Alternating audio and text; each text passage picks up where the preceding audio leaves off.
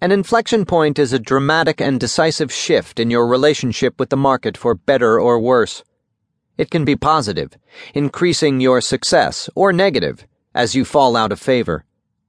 Masterful leaders anticipate inflection points and use them to their advantage, like using a wave's energy to carry them to a new and better position, or preparing for a setback in conditions to minimize damage to their position. Because an inflection point springs from your relationship to the market, the change it brings comes about one of three ways. 1. You move in relation to the market. 2. The market moves in relation to you. Or 3. You move in relation to each other. Most inflection points fall in the third category, simply because conditions are constantly changing, both yours and the market's. In fact, you are a subset of the market so change on either side results in change on both sides. But it is helpful to think in terms of the first two to get a handle on how to use market shifts to your advantage. This is done either by anticipating a major change in conditions, the market moves, or by planning a decisive pivot that puts you in a better position to succeed. You move.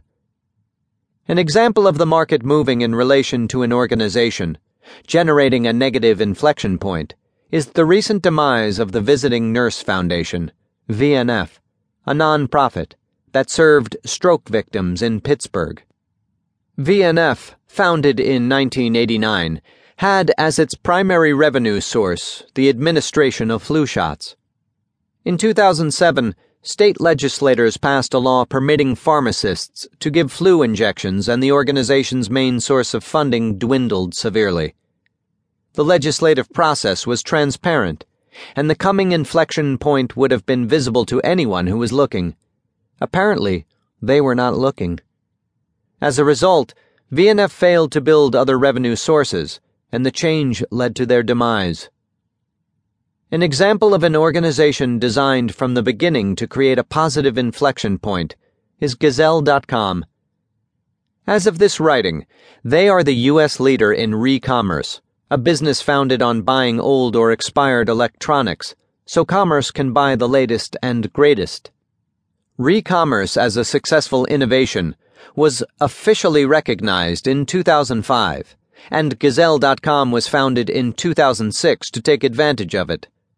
They have achieved dramatic and consistent success with 2011 year over year growth of 65%. Discovering inflection points in their early stages is a powerful ally to successful innovation. But this is often easier said than done. It takes leaders who understand the power of inflection points, who invest their time and direct their staff to seek out the signals that portend significant changes, and who direct their organizations to respond strategically. One client of mine discovered how difficult it can be to cut through the mindset that prevents sensing an emerging inflection point. Yet, as you will see, turning a potential negative into a positive inflection point can be done.